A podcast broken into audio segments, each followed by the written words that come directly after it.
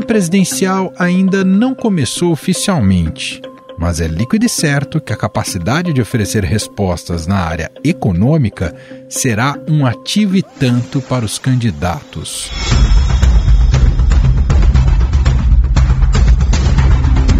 O problema é que o processo eleitoral, costumeiramente, é um manancial de soluções genéricas e promessas desconectadas com a realidade.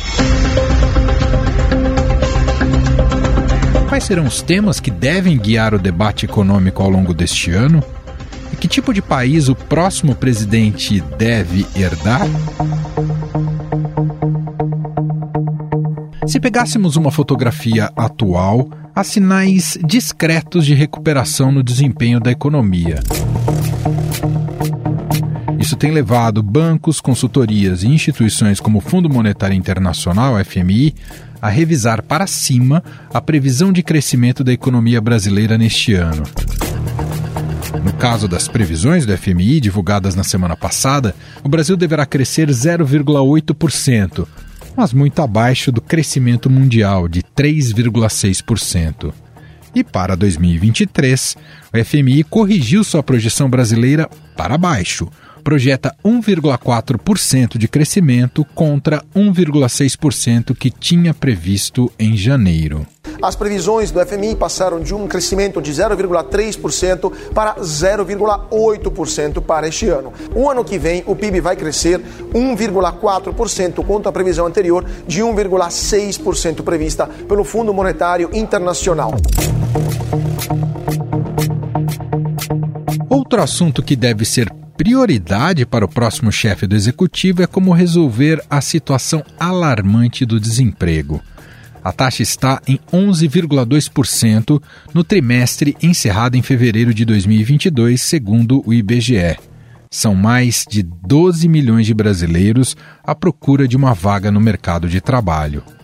E a previsão para o ano que vem é que esse cenário se mantenha assim. O emprego, o mercado de trabalho melhorou bastante ao longo do ano passado, mas os dados mais recentes mostram alguma acomodação. O dado de hoje mostra queda na comparação com os três meses anteriores, mas se a gente olha no mês a mês, está praticamente estacionado. Não bastasse esse contingente gigantesco de gente sem emprego, a inflação no país se mostra cada vez mais persistente e corrói o poder de compra do brasileiro. Segundo o Banco Central, o Índice de Preços ao Consumidor Amplo, o IPCA, deve fechar este ano em 6,59%. Mas se pegarmos os últimos 12 meses, a taxa já supera os 11%. Para 2023, o mercado também aumentou a projeção da variação do IPCA para 3,75%. Os analistas ouvidos pelo Banco Central elevaram novamente as estimativas de inflação para este ano e para o ano que vem. Se elas se confirmarem, o governo vai estourar o teto da meta pelo segundo ano seguido. A reforma tributária também deve entrar no rol de promessas dos candidatos. O atual ministro da Economia, Paulo Guedes, disse ao Estadão Broadcast que se Caso Bolsonaro seja reeleito, ele tem a disposição de realizar a reforma tributária no primeiro ano do segundo mandato. Ele apontou que tal mudança estrutural foi aprovada pela Câmara dos Deputados por mais de 400 votos, mas ficou presa no Senado. Congestionaram o aeroporto de Brasília, acamparam lá e esterilizaram o Senado, não deixaram a reforma passar. É uma pena. Então, essa reforma, eu acho um ato pouco inteligente. Porque agora eu vejo todos os candidatos falando aí, quando voltar, vai voltar no progressivo, vai voltar muito pior. E pô, talvez nem tenha contrapartida de baixar o imposto das empresas, que é o que nós queremos fazer.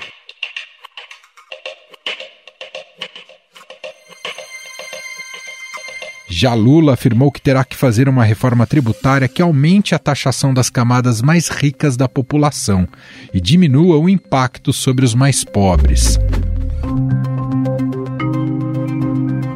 Lula ainda se comprometeu a alterar as leis trabalhistas caso seja eleito, mas que o fará com negociações entre trabalhadores e representantes dos empresários. Há quanto tempo não tem correção na tabela do imposto de renda? No país em que o rico proporcionalmente paga menos imposto do que o povo trabalhador nesse país. É por isso que eu tenho dito que nós vamos ter que fazer uma reforma tributária. Uma reforma tributária que leve em conta que quem ganha mais tem que pagar mais.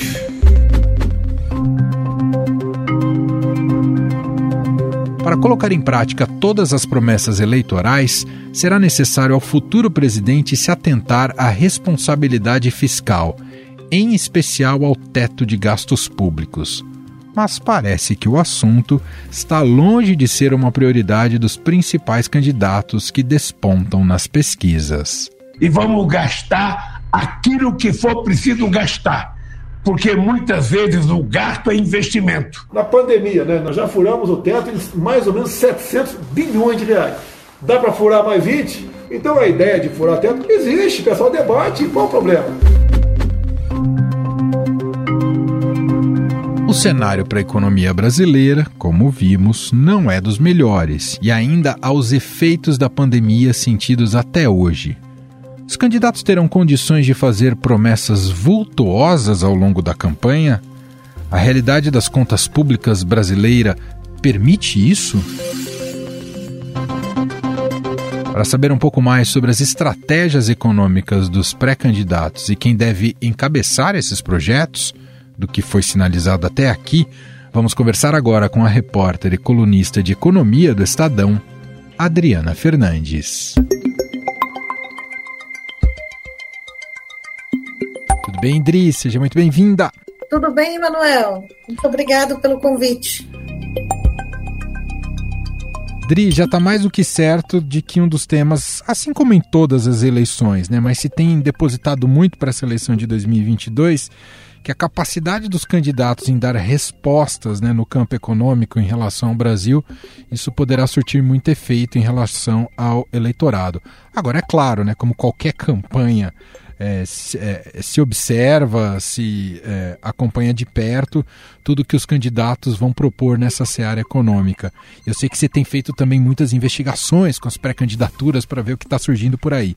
Bom, a nossa ideia aqui é fazer um passeio. Eu vou começar pelo líder nas pesquisas, o ex-presidente Lula, porque há sempre uma incógnita do que, que o PT pode oferecer a partir de agora em relação à economia, porque tem um passado disso, né? Tem um passado lulista e tem o um passado da Dilma uh, que assusta muita gente. Queria te ouvir, né? Como é que isso está mexendo ali no, com, com os coordenadores de campanha do PT e o que, que eles já deram indicativos como marcos né, para o que vai no programa econômico do PT nessa campanha de 22, Dri?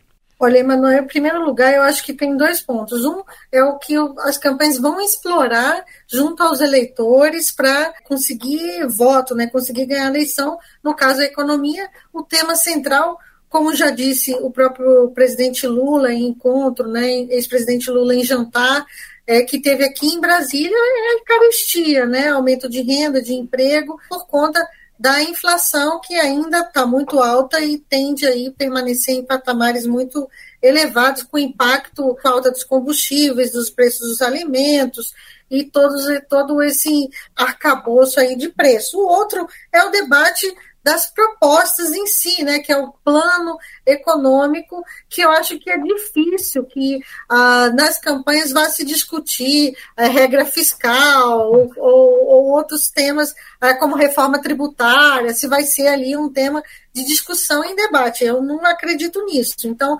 tem esses dois, dois pontos. No caso do ex-presidente, há uma expectativa do setor empresarial para é, saber qual é o plano econômico do ex-presidente Lula que está liderando as pesquisas. E essa, essa ideia de programa ainda não está apresentada, e isso que a, emissários dele, ou, ou, ele mesmo, tem se reunido né, com o setor empresarial, começou a se reunir, mas não é ideia do PT é, nesse momento, apresentar esse programa. O programa vai nascer dessas articulações políticas, dessas alianças que Lula tenta ampliar. Né, a distância dele com o presidente Jair Bolsonaro está diminuindo, ele tenta ampliar esse apoio agora, mesmo que haja outras candidaturas. Um exemplo é o MDB. Mesmo que saia com a candidatura da senadora Simone Tebet, há uma tentativa de um acordo agora na expectativa do segundo turno. Então, as negociações dos detalhes do programa econômico vão é, perpassar esse ponto das alianças políticas que começam a ganhar mais pulso agora né, nas últimas semanas. Então, acho que tem esse lado de explorar o, desemprego, a inflação alta, que eles chamam de caristia, né?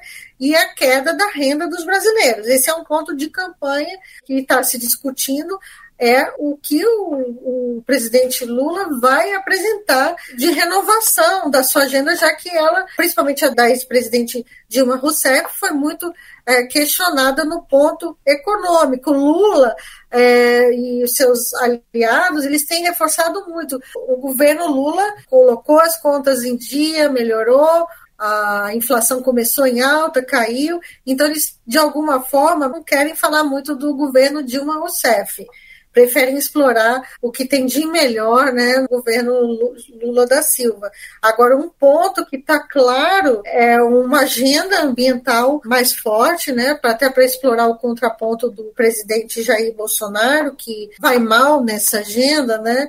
A presença, né, como você citou, Dri, a presença de Geraldo Alckmin como vice, isso naturalmente obriga que o PT tenha um programa econômico digamos, mais ao centro? Não sei se eu diria mais liberal, mas mais ao centro? Acho que sim, acho que é, Alckmin, de alguma forma, os economistas ligados a ele podem influenciar. A questão é se o Alckmin vem do, do ninho tucano, né, do ninho do PSDB, que tem economistas que históricos. Né, a questão se eles, de fato, vão é, querer colaborar com uma agenda do PT. Qual seria essa agenda? Teve um encontro é, recente do Pécio Arida, ex-presidente do Banco Central, um dos pais do Plano Real, que foi coordenador do Plano Econômico de Geraldo Alckmin na eleição de 2018, com a Luísa Mercadante, que é o presidente da Fundação Perseu Abrano, que é o think tank do PT.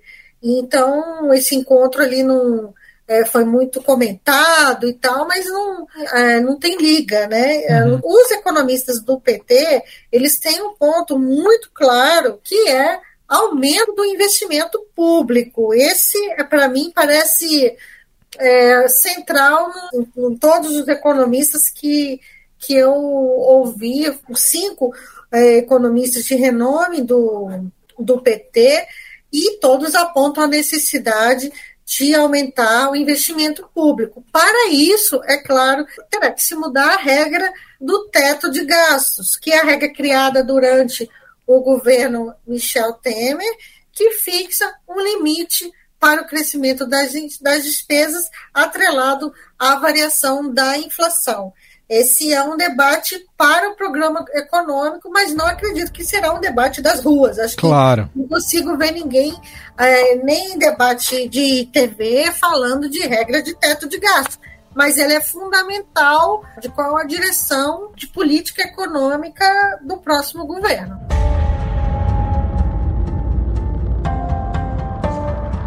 Bom, saindo um pouco do PT, indo para o atual governo do presidente Jair Bolsonaro, que busca a reeleição e que se fiou muito até para sua eleição na figura do Paulo Guedes, né? O que representava Paulo Guedes ali, isso deu alguma credibilidade até para o nome do Jair Bolsonaro em 2018 e muito em cima da, da agenda liberal, de um Estado mínimo, né, de muitas privatizações. Essa retórica pegou muito lá em 2018, ainda que o mandato não tenha sido concretizado dessa maneira.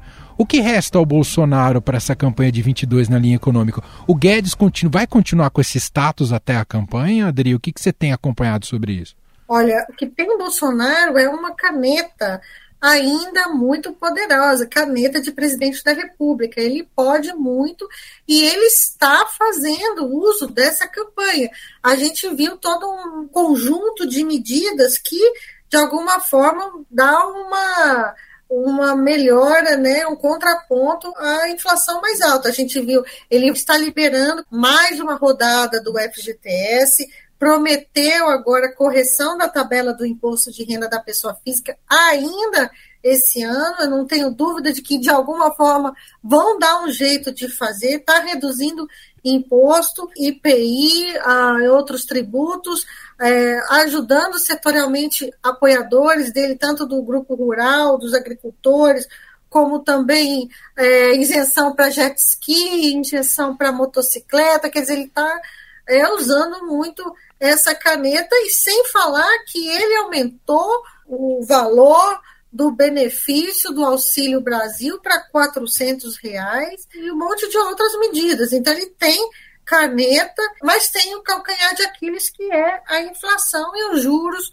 muito altos, que é uma reação do Banco Central. E, além disso, a expectativa é de outras medidas, né? E também de que elas começam, essas que estão sendo tomadas, comecem a fazer efeito. E fora, sem falar, as emendas parlamentares, elas garantem muito apoio lá na ponta, na base eleitoral, né, nos redutos eleitorais, para conseguir a reeleição do presidente Jair Bolsonaro. Então, eu acredito que é, eles estão muito confiantes. Uh, o governo de uma rápida é, redução do distanciamento entre Bolsonaro e Lula. Bom, quero passar agora para o terceiro lugar nas pesquisas, Ciro Gomes, que eu tenho a impressão, mas aí você me confirma, Adri, se, num eventual segundo turno, se fosse Lula ou Ciro Gomes, o mercado, do ponto de vista econômico, ia preferir o que o Lula tem oferecido que o Ciro. Os, por que, que o Ciro assusta mais agentes de mercado e tudo mais? É uma, são propostas econômicas muito heterodoxas, é isso, Dri? É complicada essa, essa resposta. O Ciro ele tem esses ímpetos. A proposta econômica dele não é muito diferente da de 2018. E é, um dos seus uh, coordenadores econômicos, o deputado Mauro Benevides, que foi secretário de Fazenda do estado do Ceará, ele propõe uh, mudar o teto de gastos para retirar investimentos. Ele também foca muito em investimentos. Mas o Ciro tem, por exemplo, ontem ele, ele criticou o, o Mantega, né, o ex-ministro da Fazenda, Guido Mantega, assim, em reunião com empresários, né, grupo dos petistas com, com empresários, elogiou o presidente, a atuação do Banco Central de Bolsonaro, Roberto Campos Neto, a política de juros, disse que era melhor do que uh, de Henrique Meirelles, que era presidente do Banco Central quando ele era da Fazenda. Essa, declara essa declaração teve bastante impacto e o Ciro veio e falou assim, convidaria eles a se demitirem, né? A, a,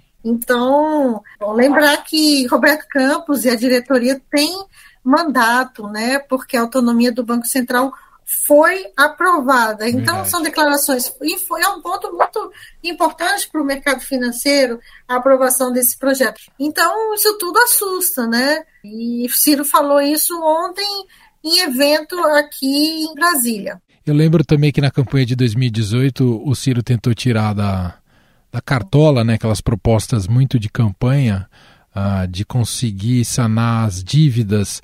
Acho que era no SPC, se não estou. Sim, da... sim. Mas ele não tem voltado a bater, bater nessa tecla, né? Mas é, isso Mas demonstra. Isso provavelmente volta, voltará, porque. É, por que, que é central essa na, na, na ideia deles, né, dos, dos assessores do Ciro Gomes? Uhum. É porque uh, você fazendo essa limpeza, os brasileiros eles teriam é, ganhariam mais fôlego, né?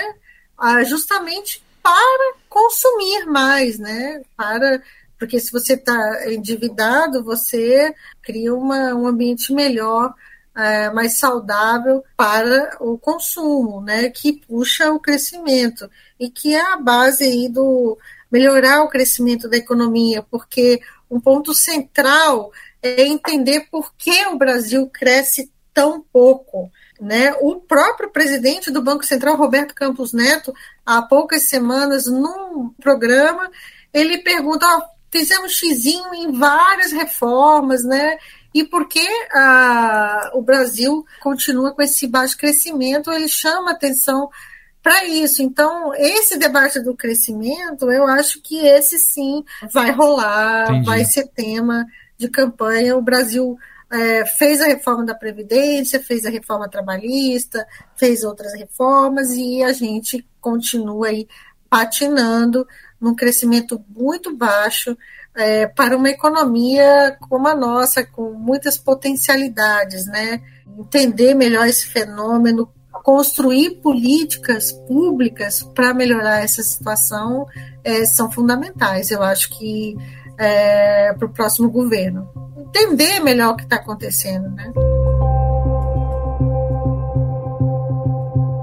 Para a gente fechar, Adri, queria te ouvir o que, que você destacaria desse bloco que tem sido chamado de terceira via, né, com tantos nomes colocados, tem nomes do PSDB, tem a Simone Tebet do MDB.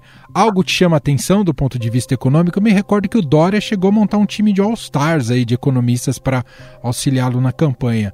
Mas, enfim, são propostas econômicas normalmente alinhadas com uma centro-direita, com uma ideia de centro-direita, é isso, Dri? Eles estão mais, mais ou menos na, na mesma linha, né? não muito diferente, querendo regras fiscais sólidas, menos interferência do Estado na economia, alguns defendendo também mais investimento, por isso que eu acho que investimento vai ser bem importante, reforma tributária, né? Muito difícil, talvez seja primeira reforma que vai ganhar aí força no próximo governo, porque se não fizer logo no início, é difícil. O Brasil está devendo, né? Os políticos estão devendo, os governos passados também. Então, do que a gente falava muito do Bolsonaro em 18 de agenda liberal, digamos que essa agenda liberal que no final ficou mais restrita com essa turma do, da, da terceira via. É quem vai talvez empunhar mais essa bandeira nessa campanha, não é, Adri? Vamos ver, né? Vamos ver. Pelo menos como princípio, não sei se como marketing político. É, por exemplo, a Helena Landau, é, a Helena Landau, ela está no... Verdade, no programa da Simone Tebet. Ela está né? no programa da Simone Tebet. Ela é uma crítica ferrenha, né? Da, do liberalismo Verdade. do ministro Paulo Guedes. Ela não tem meias palavras, ela é eu diria uma das maiores críticas, ela é privatista, né? Uhum. É, e, e acha que Guedes fez muito mal para o liberalismo, né? Vendendo uma, um liberalismo que ele não, não implantou uh, no governo Bolsonaro. E eu acho que ela, uh, no, no programa dela, com certeza, vem com essa pauta aí, de fato, muita preocupação com as agências reguladoras, né, com as interferências políticas né, na, no comando da, das agências reguladoras. A gente viu agora uma série de nomeações, quer dizer, a, do governo Bolsonaro ali, nomeações políticas que parecem assim, depois as decisões de política pública são tomadas. A gente viu o quanto importante foi ter uma Anvisa, que é uma agência reguladora, é, com independência para tomar decisões da vacina. Então, acho que esse é um ponto que a Helena Landau, da Simone Tebet, bate muito. Odri, só, só uma última coisa. O que você imagina de macro temas econômicos com o eleitor, o que deve pegar é inflação e geração de emprego? Ah, com certeza. Né? É, são... Com certeza. Eu acho que, acho que é um tema tema muito importante. O governo Bolsonaro apostando que a economia vai melhorar, que está tendo aumento de emprego, né? Estão muito confiantes aqui em Brasília. Acho que é um retrato aí importante ficar atento, né? O próprio Wellington Dias, o ex-governador que está na campanha do Lula, fala que não dá para ter salto alto. Oh, a Chau já ganhou. Acho que tem um ponto disso. Por isso que muita gente fala que Lula terá que vir tá, com um programa econômico caminhando também mais para o centro, né? E aí os economistas do PT teriam que fazer concessões, né, para os planos iniciais dele, que vem sendo discutido na Fundação Perseu Abramo. Muito bem. Gente, essa é a Adriana Fernandes. Isso aqui é um papo que com certeza vai se desenvolver muito e a gente vai aprofundar muito sobre ele ao longo de todo os próximos meses, né, com a, com a intensificação das campanhas, porque a gente vai ter contato mais efetivo com as propostas em si. Mas agora já uma introdução a entender como é que os pré-candidatos têm se colocado em relação a esses temas econômicos e de projetos para o país. Te agradeço, Dri, mais uma vez pela participação aqui. Obrigada, Emanuel. Estadão Notícias. Este foi o Estadão Notícias de hoje, sexta-feira, 22 de abril de 2022. A apresentação foi minha, Emanuel Bonfim. Na produção, edição e roteiro, Jefferson Perleberg e Ana Paula Niederauer. A montagem é de Moacir Biasi. O nosso e-mail podcast@estadão.com. Um abraço para você, um ótimo fim de semana e até mais.